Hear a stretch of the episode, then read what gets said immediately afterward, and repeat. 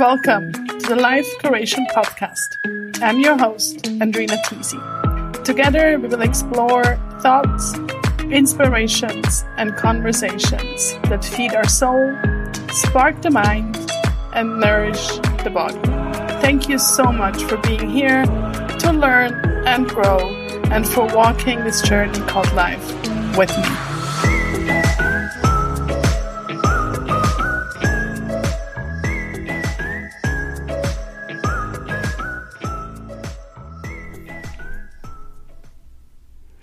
I am so happy you're here tuning in to the Life Curation podcast.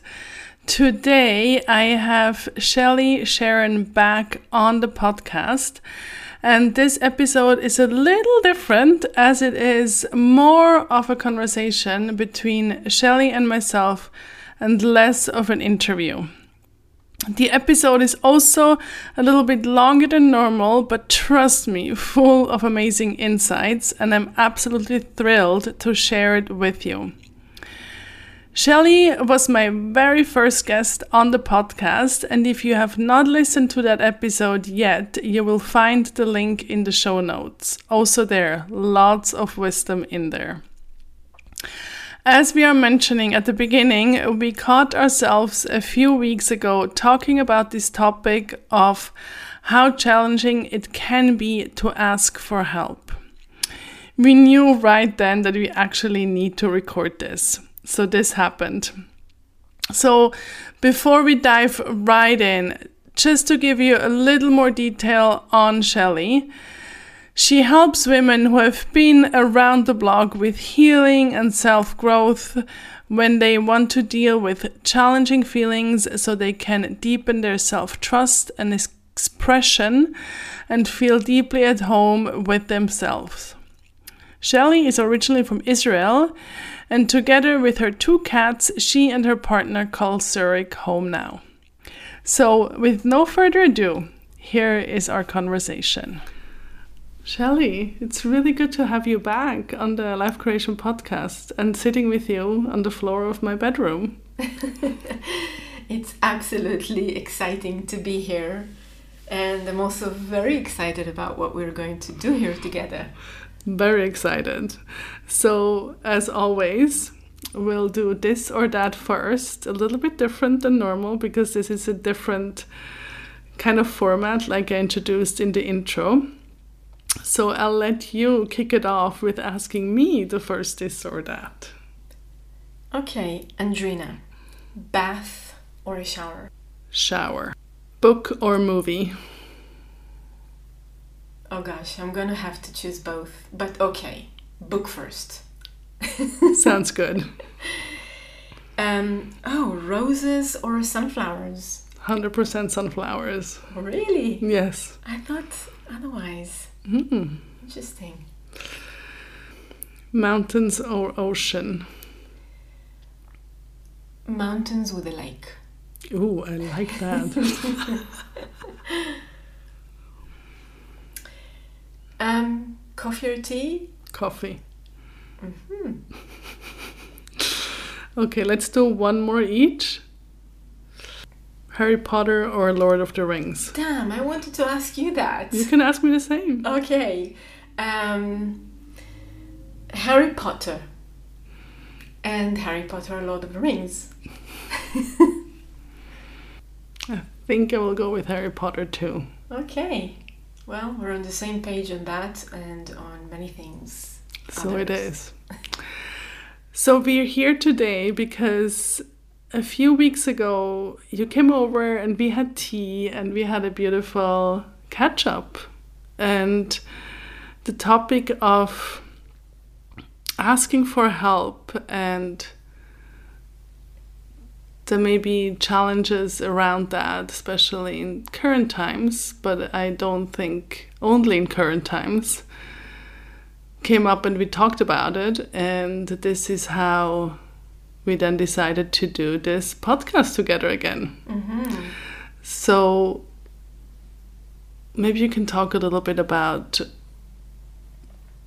what we talked then and what's on your mind about this topic right right now. Mm-hmm. Yeah, I can't swear that I remember what we spoke then, but I think really what what is um, uh, pronounced as this particular time with the COVID that there are so many unexpected changes, and whether you have enjoyed this period of time or you suffered in it, it was very abrupt. It really kind of like cut through the narrative of our lives. And it seems like there are more people who need some form of help, but because we live in a culture that just doesn't encourage asking for help, then we got to speak about that difficulty of asking for help, and we thought, hmm, that will be a very interesting topic to talk to people about that and to see why is it like that and how can we help people to feel more comfortable and probably more safe asking for help. Yeah because it is a very vulnerable situation and i think and we'll go a little bit into more detail on that but also that thing of not even knowing that I maybe need help and then how to ask for help, right?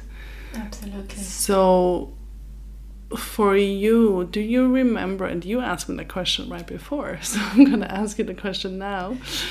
Do you remember the first time you asked for help? Mm-hmm.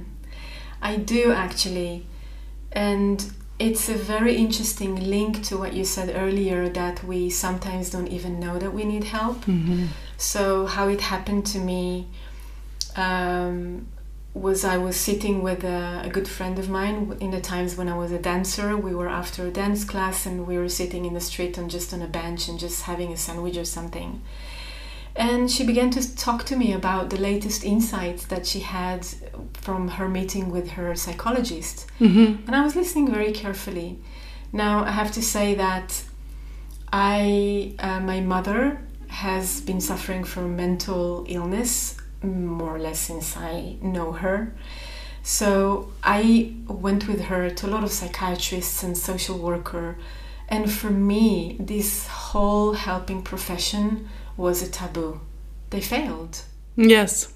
Mm, interesting. They couldn't, yeah. help my, they couldn't help my mother, right? They were all Ooh, just, yeah. you know, just talking and, and not really doing anything and even the medications and all the crises my mother had so i never really thought about asking for help because whom are you going to ask for help if that's the kind of background that you have so when when I when I sat with my friend I was kind of like you know very curious and we both come from a similar background and we were very good friends so i knew that i can kind of like trust her.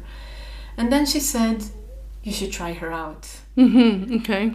And i went silent completely. But she kind of like you know she she slipped her her telephone number to me and a few days later i decided to give that woman a call and it really changed my life. Wow. Yeah, yeah. And I have to add to that that that maybe will bring us into the next uh, the next topic or the next kind of like link into how we actually know that we need help because by that time I was about 25 I um, suffered from nightmares every day I was married unhappily I um, was kind of like in the bridge between stop dancing and maybe thinking about going into a bachelor degree, and I really didn't think that I need help. Mm. So now I'm really curious when was your first time that you asked for help and how that was for you? Well, you just witnessed um, before we hit record that I really had to reflect on that. And it was when my skin rashes started and I was in kitchen internship from hotel school. And you know I woke up one morning with swollen feet, swollen hands, my si- my lips are like three times the size and I couldn't see out of my eyes. So, you know, the first point of help was the doctor. And what I then with this whole journey that I went through that really uh, eventually pulled me into the direction of coaching really is that I didn't get the help that I needed. Right? And I was in such a vulnerable position that I needed and wanted answers. And I wanted to believe what the medical profession, whether that was like school medicine or alternative, like I went to, it felt like everybody. And, you know, every time I wanted to believe that they had the answers for me to get well, with then a lot of times not really getting the answers. So it was a, a long journey and self discovery and finding my own answers really at the end. And now I believe that each of them, of course, had their part to play, right? And helped me, maybe not 100% or the way I wanted it at that point. Um, but yeah, so that was my first time asking for help and definitely the beginning of asking help and thinking now actually because probably I asked so many people for help at that point. Um, now I don't really have that big of a challenge asking for help, mm-hmm. right? So because I feel like I've asked a lot of people for help, like in a I mean, there's always different situations, but especially on a professional level, like going to a coach or, um, yeah, even on, on a medical level, right? Yeah. Yeah, I think that, that once you begin, and especially when you see the positive effects on, on your life, then it becomes easier and that fear reduces a lot. Um, it's interesting for me actually to notice that I was looking for a therapist over the past few months. I'm, I'm studying this um, Hakomi therapy, so I just wanted to be a practitioner as well. To you know, not practitioner, sorry, to be a client as well. Mm-hmm. To to perhaps you know step into these shoes and and go through all the issues that somehow resurface again and to enjoy the benefits from having the same practice that I'm learning to become as a therapist. And I want to acknowledge that that for me, the vulnerability of reaching out to a stranger and begin to talk about the most intimate issues of my life, um, it was there you know the, the awareness of that vulnerability was there. So it's not that i'm hesitant around reaching out for a therapist or a coach when i need it but i am aware of that vulnerability. And i think it's probably important for all of us including myself to hear that that there is something very real about that that absolutely. right? To go absolutely. to someone somebody that you don't know how do you even begin? Where do you begin? And how are you going to react? And I think that's a, a really good, you know, point of like, yeah, where where to even begin with my story? Where do I even and, and maybe we've told our story a lot of times. Maybe it's the first time. Both of it can be challenging, and yeah to complete stranger pretty much opening up your heart and, and being in that wounded space maybe but also i think what's also sometimes not even easy is how to articulate what's going on mm-hmm. right yeah. um, like there can be like a sense of overwhelm a sense of fogginess like frozen right? Like a coping. And i mean and i think you know circling a little bit back to the situation we're currently in i think there is a lot of coping happening. And it's i mean we see that in in animals when they are um, in shock right? They're that they they go into a frozen state because it's it saves their lives Mm-hmm. right? And i think we human do the same right? Yeah, yeah. And that could perhaps be already a point to sort of like a tip yes that um, we like tips So, um, an experienced practitioner and a practitioner for whatever profession uh, from a helping profession is would understand what you're talking about, even if you gibberish, right? totally Because they've been there themselves, hmm they've done the work, and they have experience. So they've worked with many people and they have this, you know, seeing the patterns, which is where the framework for an experienced practitioner comes. So if we approach someone and we're not so concerned about being so clear, being so coherent, and how you said, like, how do, where do I start? You know, you just start from right now. What is your, what troubles you, what concerns you, what you're suffering from? And even if you're not clear in your thoughts, if it's a good practitioner, they will get you and they will help you have that starting point. And I think sometimes when asking for help, you know, that first step of reaching out to somebody, it's, you know, it's a big step. And I think then also not losing the hope to maybe have to go to a next person. Oh gosh, I love that. Thanks for saying that. yes, it's just so important, and I know that some people, it's it's um, we all have that capacity for resilience. Some people are more awake for it, and some people less. And what you just said is just so important. Can you say that again?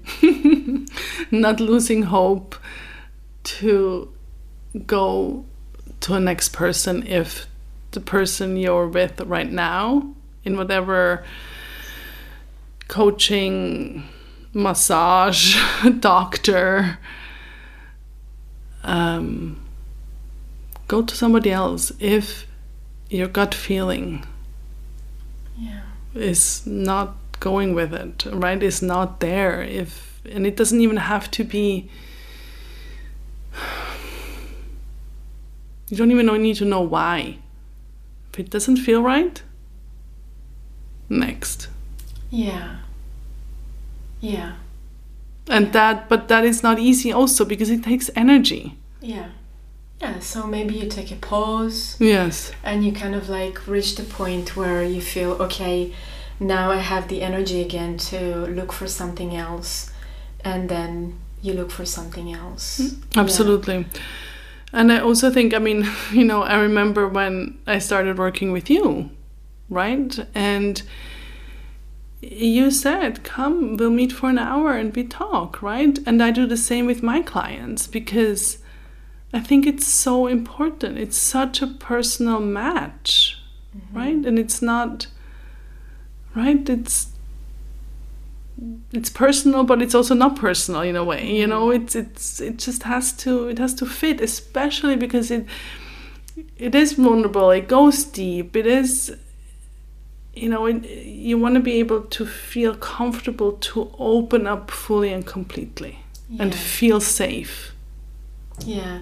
And here i actually want to bring up the thing drum rolls money. Money. So when we bring healing and money together when we bring spirituality and money together Mhm. there is a lot of pain there because we have a lot of pain around money.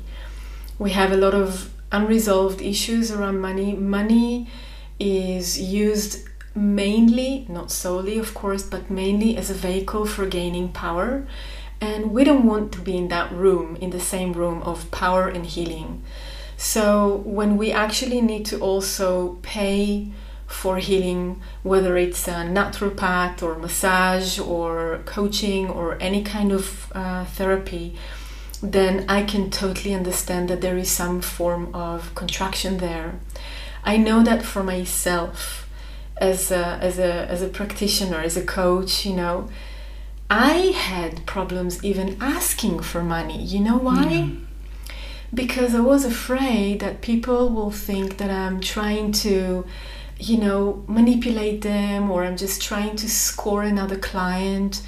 And we both know that a lot of that is out there. I've been on countless free, quote unquote, so to speak, coaching calls or therapy calls that I felt that there is this pressure to get me into a decision. So, what I do in those kind of like what I call them get together, I don't like call them discovery calls because I think there is we're not really discovering much. You know what you're coming with, I know what I'm coming with, and maybe the discovery is, is around whether we are a good match, whether I can get you, as we mentioned earlier, whether I can make you feel safe, which is something that we're definitely going to talk more about.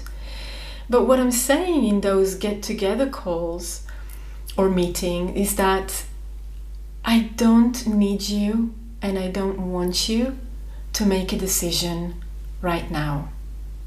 To release that pressure right at the beginning because it's not about that.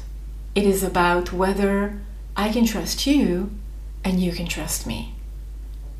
So if we think about money not as a vehicle of gaining power or giving somebody else power over us, but as a vehicle of creating trust mm-hmm. that we're supporting each other, then this whole conversation around healing can be completely different. But I know mm. that it took me some time and some help to get into that perspective. Well, I think it's a big topic in general in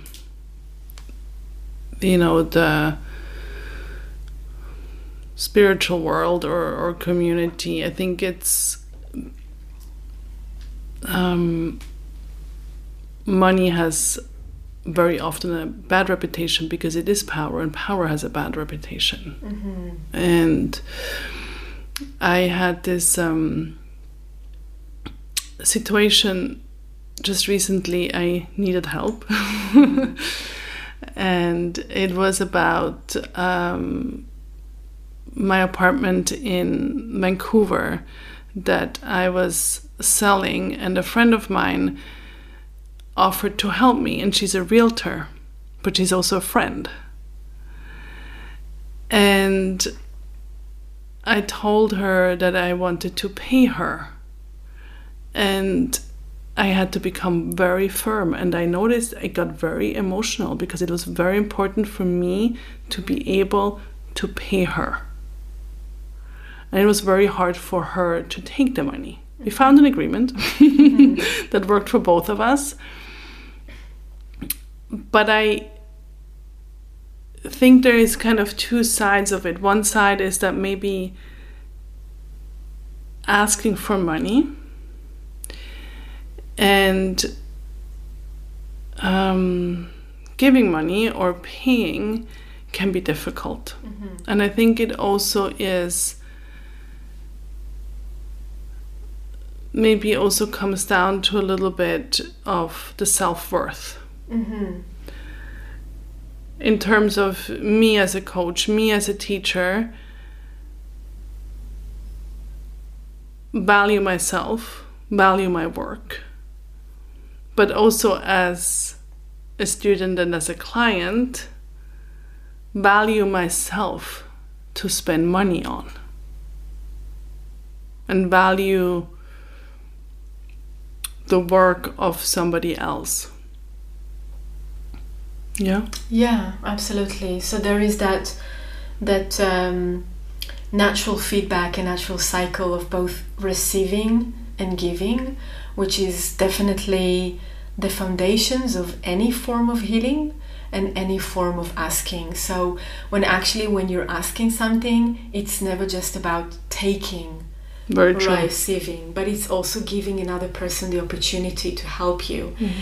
And if we don't think only about um, money-based transactions, even though your your example is really really great, so I've had in the past several friends that have asked me to to help them, and I said no because that was what's right for me. Yeah. I need you to be my friend Yes. And I need to protect my friends to be just as my friends. I completely agree. so there is that kind of very uh, clear cycle between giving and receiving. And what it brings up in me is the question so when do I go ask for help? When do I need that I act when do I know how do I know that I actually need to ask for help now? Very who good do I- question. right? Mm-hmm. So, how do we know? How do we know that we really ask, need to ask for help? One of the things that come to me first is these two extremes that you know came both in my personal example and your personal example. So, in my personal example, I was completely, you know, oblivious to the fact that I actually needed help. I was just getting used to the suffering. Yeah. So you can, you know, dear listener, can ask yourself right now is there something in your life that you just used to putting up with? Hmm. And perhaps you can just bring a question mark there without pushing for anything, without coming to any conclusions, but just putting a question mark. Do I need to continue putting up with that? what is the price that I'm paying for putting up with that? Am I losing some balance? Like, do I need to give up on something that is really, really important to me within myself or in my life, like in the relationships or in my career or in my, you know, my, my general well being, my peace of mind? And then there is also the other side of that that scale, which is we're reaching a point of crisis. Mm-hmm. Like, you know, falling apart. We just, you know, we, we, we can't take it anymore. We become very aggressive. We become very impatient. Um, we go into depression.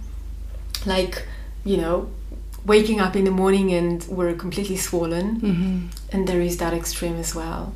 And there are everything else in between that we can begin to pay attention to.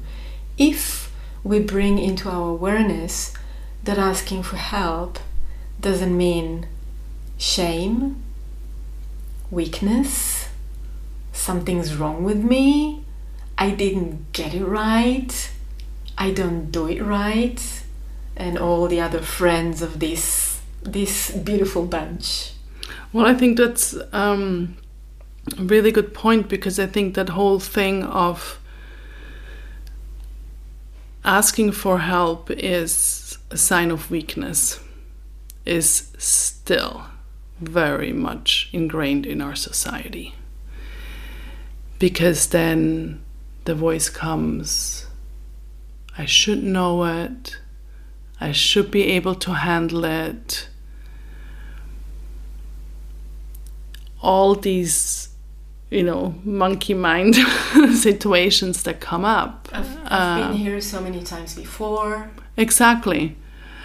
Who am I? Right? And I think also knowing that everybody has that Yeah, to a certain extent, yeah, right? And then just honoring also that, that those voices are also here, right? yeah. It's a. Um,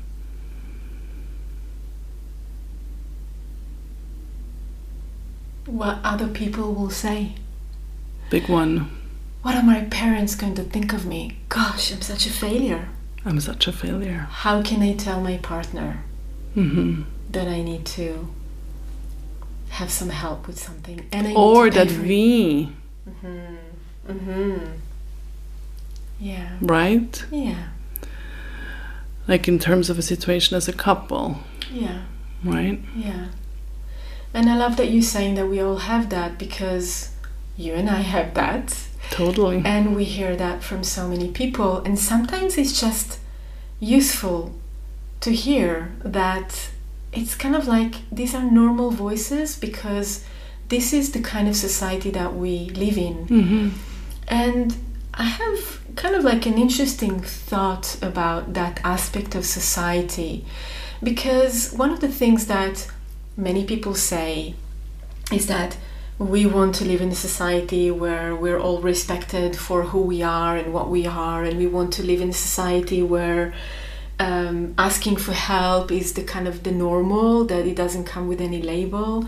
We want to live in a society that you know what that getting help that is not necessarily conditioned by money. That if I don't have the money, then then then I have options to get the right help that I need. Yes. And so that brings me into thinking about we're actually wanting to have a society of care. hmm Beautiful, yeah. And to have a society of care mean that means that I need to begin thinking about how do I contribute to society of care? And one of the things that we contribute is in learning how to ask for help. So learning how to ask for help and learning when is it that I actually need to ask for help can really help and you don't even know that you think that you're doing something for yourself but you don't even realize that there is a big shift that you're helping in creating to move into that society of care Yeah, because it's the, you know, it's also the, how the society in a way works, right? Like it's, we're talking here a lot about, you know, in terms of also, you know, healing, but in other situations is if, you know, if I need help with my refrigerator, I also provide work for somebody who can come and help me with my refrigerator. Right, that's a very tangible and everyday, well, hopefully not every day we need help with the mm-hmm. refrigerator, but situation. But I think it then maybe what you say in terms of this society of care is also it takes the pressure hopefully out of asking for help a little bit out right it's that yes of course i i, I do it for myself but i also do it in a way for the greater good mm-hmm. because it's going to help me asking for help and getting support. My life is going to change. Therefore my surrounding is going to change. My relationships are going to change. It's a ripple effect. And at the same time if i ask for support from a professional her his life is going to change. Absolutely. Yeah. And so sometimes that I, I i give little bridges for people because maybe reaching out for a professional is difficult. Maybe uh, asking for help from your partner is difficult. Maybe from your mother or another family member or your friend is difficult. So what i what i suggest people to do is to be begin to kind of like have droplets of asking. I agree. Mhm. with things that don't necessarily are not necessarily related to our biggest pain point like where it's most charged it's more difficult but actually with with simple things. With simple things that you know even if i can do them by myself like for example i'll ask my partner can you do the shopping today? I don't really have time or i don't really have mental space for that. Simple things. Simple things. Instead of kind of squeezing myself into Yeah. yet another corner to put up with something that I'm used to put up with, again, not go into the most difficult things, but just get yourself into the habit, into the mm-hmm. motion, into that bodily sensations of maybe your heart beat moves a bit faster or maybe you kind of like feel the contraction in your stomach or you feel some stifling in your throat before you ask for help. And you do that around things that seems to be doable to ask. And safe. Yeah. Because i think what also can happen is is that you know if like that biggest pain pain point that you mentioned or a pain point asking for help comes also with a lot of fear and probably also fear of rejection yeah. right? So if we you know ask for help with something like for example asking what you said you know with your partner going for shopping the quote unquote success rate that he's going to say yes is very likely mm-hmm. right? And then you the subconscious is going to be like oh it's okay it's safe to ask for help yeah and practice that um, is brilliant, right? Because then it becomes almost a little bit of a habit to slowly, slowly ask for help, but maybe branch out to to friends, to family.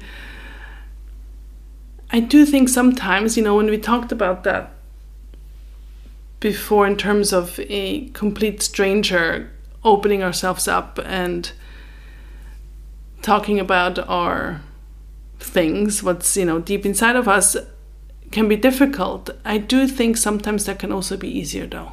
mm-hmm. I think it depends, right? Because it's also.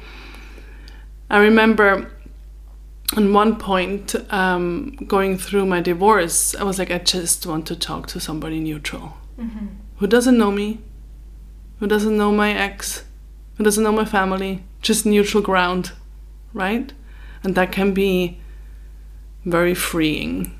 Yeah, absolutely. It doesn't lean into uh, an agenda or an opinion that this is what you should do, but can can provide this kind of like more uh, neutral but but safe is the definitely the the word and the concept that I will I will choose that makes us feel safe that Yes. we can actually go through the different dilemmas or questions without pressuring us into uh, one particular direction. Which brings me into the next tip. Mm-hmm.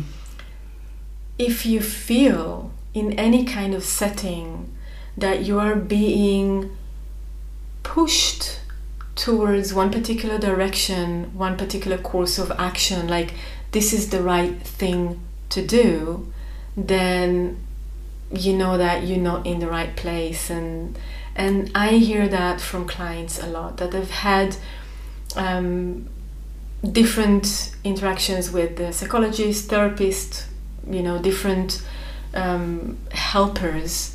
That at some point there was some kind of an agenda, especially, you know, since many women who've had troubling relationships with, with their mother come to me, I hear that they were advised that they need to forgive.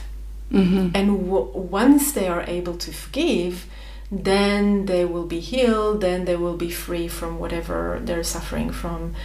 And i don't think that there is one formula that fits everyone one size fits all. When it comes to asking for help yes there is something very specific that you need but according to that you can think whether this time i need somebody more neutral or this time I need somebody more close that actually knows me. So there are different options in different times. Absolutely. Yeah, I think that's a very good point. Yeah. And also, I think trying, and that's not always easy, when we're in a situation to still and very much trust our our own intuition and our gut feeling. And often when we are going through something that can be clouded and maybe we don't hear it or we don't know if we can trust it. Mm-hmm. And yeah i think also allowing to give time and mm-hmm. space Yeah. And I think what you're also saying in that is that this is a lot governed by the fear of making mistakes. Mm-hmm. Like if I've chosen the wrong person, then Mhm. what does it tell about me? Right? It happens to us a lot when with partners when we kind of like, you know, ended up in a in a bad place with our partners. Then there is the the self inference, like what did I do wrong? Like the failure. Yeah, and the same thing happens when uh, we reach the point where we feel, okay, that person is actually not helping me. I'm actually getting the the, the negative um, results. Not that I have exhausted everything that that person uh, was able to give me, but it's kind of like they're actually giving me a bad feeling or they squeezing me into a place that I actually don't want to to be in. And that fear of me making a mistake is also a very natural part of of of our you know human emotions. Definitely comes from a society that always expects you to have it right. Just look at what happens on social media. Everything has to be looked so perfect, and it taints our perception of reality. And it's interesting because that that is actually some form of control. So if I'm afraid of making mistakes, then there is a lot of control that plays in the background there. And not asking for help is also a form of control. So, something very interesting that once a client told me when we were working about different themes of um, uh, discovering her needs, identifying her needs, being very clear about her needs, putting boundaries, acceptance. And at some point in our process, she said she found that she began to share more easily her views and her experiences in different conversations with, with friends.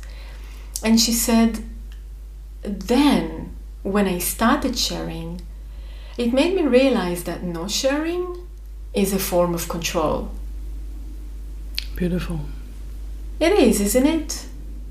Yeah, I think it's it's the same thing that we can never not communicate. Yeah. Even not saying anything is communicating, Yeah. right? yeah. And I think that sense of control is huge. And I think sometimes we also feel bad to want to be in control. Or I hear that also from clients. And I think also there there is this balance or this stance of playing with the sense of control mm-hmm. because control can also give a f- sense of safety and i think that's okay you know that's that's good right mm. and then but being aware of it and noticing well where can we play with it? Where can we maybe loosen it a little bit or where can we shift something?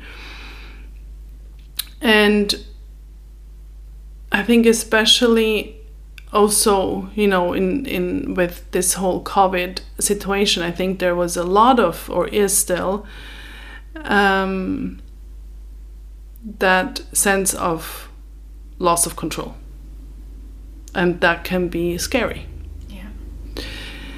and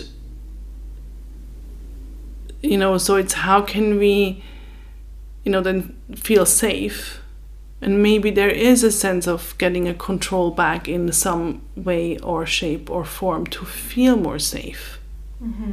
right Yeah, and I really love that you bring that. This is so important. And it's also important because it's relevant to the having a sense of agency and to trauma. So having a sense of agency is you can think about it as having some sense that you have control over the situation. When you're experiencing trauma, when you're in traumatic moments, when you're extreme moments, you don't have control over the situation. And this is where we lose our sense of agency. So, if you had trauma in your past, then you probably learned very well how to gain that kind of control so you can feel safe. Mhm. So it's really interlinked, and to find the balance with that can be quite tricky. And this is where the help of a wise person, of an experienced person, can be really, really relevant. If I think about my personal um, example of asking for help that I shared at the beginning, like I was experiencing nightmares every night. Like when I say that to you now, does Yes. it sound normal? no. But to me, it was completely normal. Like, doesn't everybody? Mhm. Absolutely not. But I learned to keep at bay my own night experiences because it allowed me over my daily life to keep on going in the same way that I was when I was a child and I needed to keep control over myself because you know I was the responsible adult at home. I had a little sister, you know, three years, years younger. When my mother had her crisis when I was 16, and, and in, the, in the middle of the night, she just, you know, took herself and she just disappeared. She just left me alone with my sister. I needed to be in control in order to be safe. And to survive. Yeah. Right, that's what happens with trauma response, right? What I mentioned also before is that frozen state, that freeze, right? The other thing is is we run, right? Like it's it's it's coping mechanisms that are actually good to protect us, right? It's just when we constantly in that, um, then it's not healthy. Yeah. Yeah. When it's your when it's your default, Yeah. then you know that you're probably missing out on something.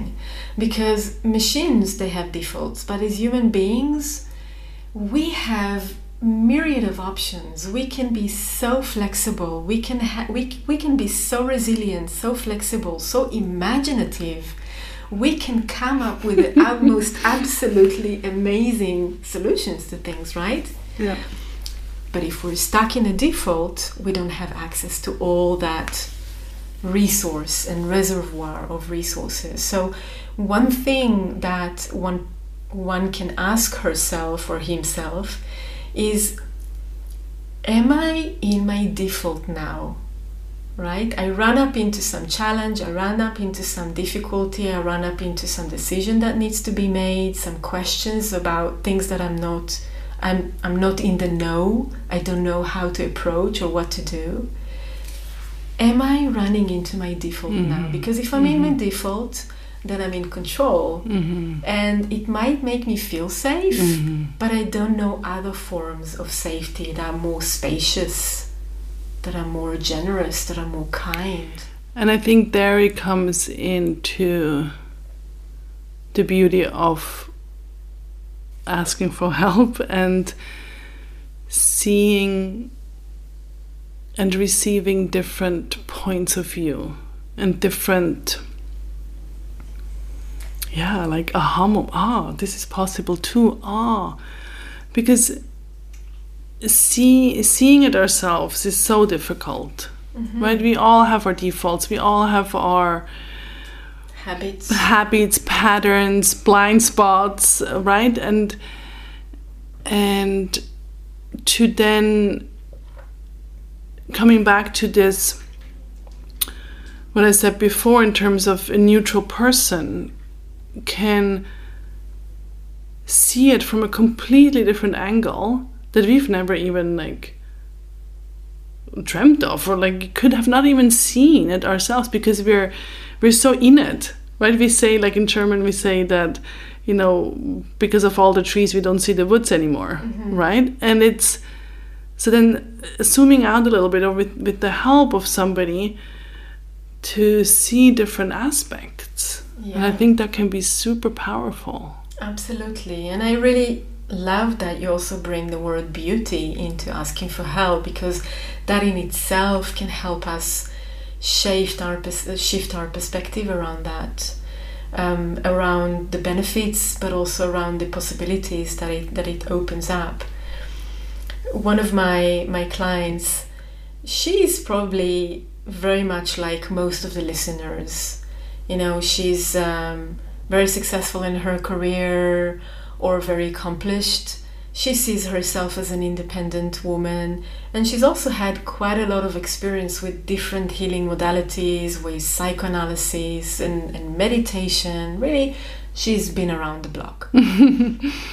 and yet, she one day received an email from her colleague, and even though she knows that colleague and she knows what to expect from that person, it completely triggered her. Mm-hmm. She felt like she was in so much rage, she couldn't control herself. And she looked at herself like, Who am I? Who is that person? And so we started working together, and she had a big decision to make whether she wants to start to, to keep uh, in this workplace or not. And there are different considerations.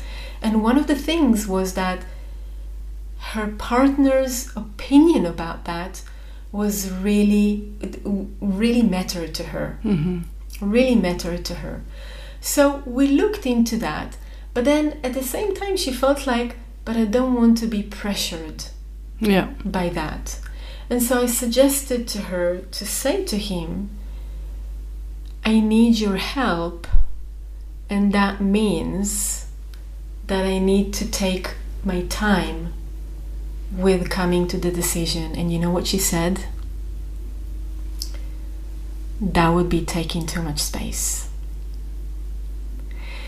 So I'm bringing this example because because I think that as we perhaps mentioned in the beginning for both of us and probably many others that are quite used to ask for help that this is very natural that asking for help can be a form of taking space and I think this is absolutely beautiful. It might not be easy, but it is absolutely beautiful. Like, yes, this is what I need in life, this is what I need from the world, and I'm taking that space. And the other thing is that I don't believe in pressuring ourselves into doing something that feels unsafe, but to really be on that edge Absolutely. and and noticing what is the 10% more that is possible for me and the other thing that comes up from that which you kind of like kind of like woke up in me when you said the kind of the different points of views what she realized from that and then even though at the at, in the session she felt like oh no no no no no i can't do that. That will be taking too much space. Actually after the session she was able to do that and to ask and say those words exactly ex- exactly because what you were brought up. Because oftentimes i find that we actually don't know what is normal but what is like the real normal. Not what this is society's norms but what is normal as human experience? What is normal as a human reaction? What is normal as a human wish? What is normal as a human ask? What is normal? So, when we have these kind of like different perspectives, different points of view, we begin to feel more comfortable with ourselves because we don't feel that kind of like that awkward, strange failure, singled out, whatever labels that we brought up earlier. But we understand that this is part of the human experience. Yeah, and it becomes more of this experiment and dancing and you know less of this like forcing something like you said or like have to should no it's like well let me try Mm-hmm. see what happens and then it can also become lighter and not this heavy thing of self improvement or, or you know personal development and all these words that are out there. But it's more of getting to know ourselves layer by layer every day better and better and that never ends Absolutely. I love that so much. I think just this morning in my journaling, this came up. Gosh, I'm not need to try and remember what it was, but it was like this coming back again and again to a difficulty that I've had in being in groups. Somehow always feeling like I'm expecting to be rejected, feeling alone in Mhm. groups, not being understood, or being singled out because I have a different view about things or a different opinion, and then um, kind of like not fully welcome or I don't belong somehow. And this has something. This has been something that I that that came up for me since the beginning of the year. So I gave it a lot of attention and I worked around it, both with my own tools, but then reaching out to therapy and and having different um, kind of like peer groups where I could bring this up and explore that. And just this morning, I realized that actually one of the beautiful things that I love in meeting that difficulty or or that pain over and over again is that actually every time I get to go deeper not into the problem of course into the difficulty as well but deeper into myself Yeah, beautiful. and I think that's something that we forget Totally. because from that control, because of the fear of making mistake, because as a society we're expected to always move in one linear way, one linear line forward, and never go back and kind of like revisit things, then we miss that level of depth. Absolutely. And I also think it's this thing of allowing to change, mm, Yeah. right? It's that. And I want to talk about cultures because I'm just thinking, I want to say, especially in the Swiss culture, and not only in the Swiss culture, but I do feel that often it's like, well, I said it, or I felt like that, or this was my opinion yesterday, two years ago, 10 years ago, so today this still needs to be the same. No. Mm-hmm. We're allowed to change our mind, we're allowed to change physically, we're allowed to change, you know, we're, we're the only constant is change. Many people know that that's one of my favorite saying, but it is just true. And then it comes back to what you said, like that depth of who we are. That exploration never ends. Mm-hmm. And embracing that, I feel is freedom because then it's not about I need to get somewhere and then I have quote unquote achieved it. No, Yeah. it's a journey. Yeah. And I think also that takes a little bit the pressure out of because we want change, but we resist change. And if we want change, we want it now. Yeah. right? Okay. Can I get my answer? Yeah. Exactly. Like what I had. Like I wanted with my rash, I wanted answers yesterday. Yeah. Right? Yeah. and it definitely taught me patience and you know still learning patience um, but yeah so i think embracing that and knowing that we're an ever evolving being Mm-hmm. Yeah, and and I agree. I mean, there there is culture differences, and we don't want to ignore that because we if we do live in a culture that don't um, emphasize asking for support or open communication in in general, then we wouldn't even know that other people people are experiencing the same difficulties or the same questions that we do, like you're in my meditation group, my my ongoing deepening meditation group, and you know that often you know after we've had an experience or there is some piece of teaching or you know pair work and i ask okay so this is a time for us to share and maybe something come up for you and you just want to share or maybe you have a question. And normally what happens? There is silence mostly. When i do that in israel there is like an immediate like 10 hands up in the air. So yeah i don't want to ignore the cultural differences as you as you mentioned because that conditions us in a certain way. And becoming aware of these conditions is another little bridge.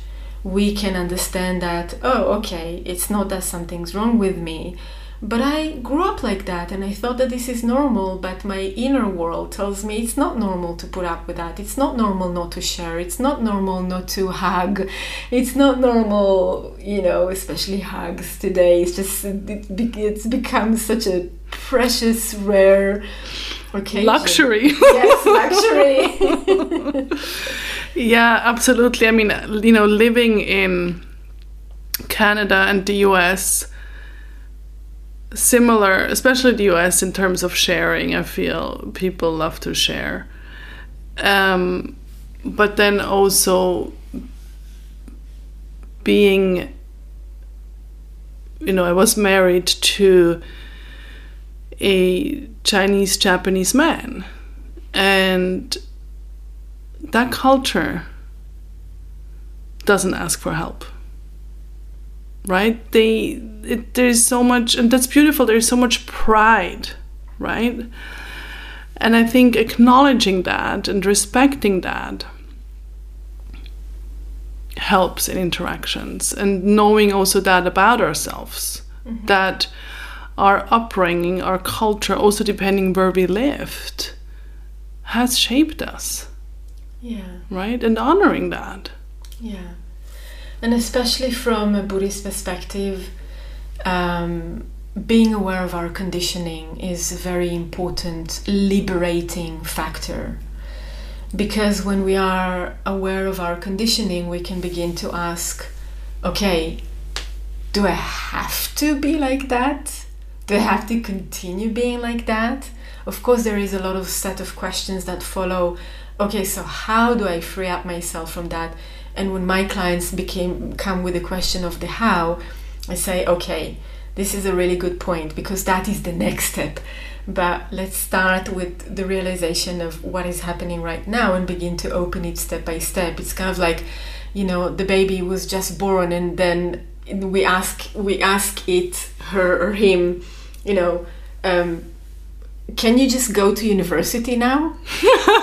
yeah, these yeah. how questions but it's yeah. it's important to acknowledge that when how question come up it means that okay something has already shifted yeah. within yeah. me and and this is a really important point to acknowledge yeah and i also think that sometimes giving time for the how question to come because i think just even arriving at the point of like i don't know how but I just feel what I feel right now. Mm. And it is here. And I don't know at this point how I can change it or how I can feel different. But just acknowledging what's here and the feeling that are here without rushing too fast into the action because I think many of us, the action can also be a coping. Yeah. Yeah, and I, I think that asking for help is something that, in and of itself, it takes some time and space. Absolutely. And it's a process. Exactly. Exactly. It's a process. And if we think about it as a process, perhaps we're again freeing ourselves from that pressure mm-hmm. of fixing tam- something or finding a quick fix.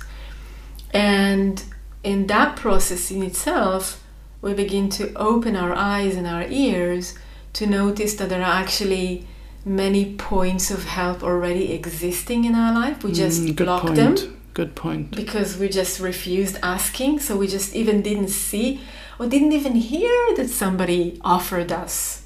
Well, because help. it's also maybe not easy to receive help, yeah. right? Yeah, and we come back to that cycle, that natural cycle of giving and receiving, Mhm. which in nature it exists so clearly. Like you put a seed in the earth, and then it will come out. It will produce something. It will give, and then it it will give back to the earth. So the our earth receives, and or the tree receives from its own fruits or from its its own leaves. Like it just it just happens into the microscopic levels. Totally, Yeah totally. there is a there is a um, a well-known joke that is really relevant to that about uh, a man that was kind of like was caught in the middle of a flood and the he he retreated into the into the roof to kind of like you know to to, to run away from the the flooding. And he started praying to God because he believed in God. Praying to God please help me please help me. And then at some point the of the prayer a boat passed by the house. And he said no no no boat. God will save me. God will save me. Please save me god. Please save me. He kept on praying and praying praying and at some point he was still on the roof and the water kind of like coming up and leveling up. And a heli- helicopter passes by and kind of like you know and try to shout out and catch the man's you know attention. And he looks at the helicopter and he said no god will save me. And he keeps on praying and eventually the water floods him and he drowns and he dies and so he arrives to heaven completely pissed and reaches god and he says but i prayed for you and i believed in you so much why didn't you help me and god said what else could i done i sent you a boat you didn't want it i sent you a helicopter you didn't want it It's a good one. It's a good one. I think this is a really good way to slowly wrap this up. yeah So Yeah. good. Thank you so much, Shelly. So perhaps to wrap it up, I would like to read a poem by Mary Oliver. Oh, I love her. Please do. Okay. So it's called When I Cried for Help. Where are you, angel of mercy?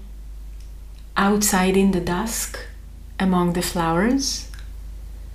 Leaning against the window or the door? Or waiting, half asleep, in the spare room? I'm here, said the angel of mercy. I'm everywhere in the garden, in the house, and everywhere else on earth. So much asking, so much to do. Hurry. I need you.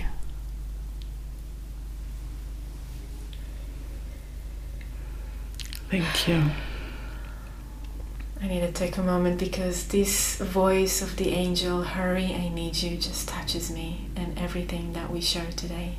Yeah, same here. Lots of gratitude to you, my dear. And to you, and to all of our listeners who just took part in this beautiful sharing. Absolutely. Oh wow, so many good things came out of sitting on the floor with Shelly and of course Kia next to us. Thank you so so much for allowing us to be in your ears. As we believe that this is such an important topic, Shelly and I will do a follow up webinar on how do we trust ourselves so we can ask and get the help we need. If you want to know more about that workshop, please email me at hello at andrinatc.com. To find out more about Shelly, visit her website at shellysharon.com. And of course, all of it is also linked in the show notes. Thank you again from both Shelly and myself for your time, your attention, and for walking this path called life with us.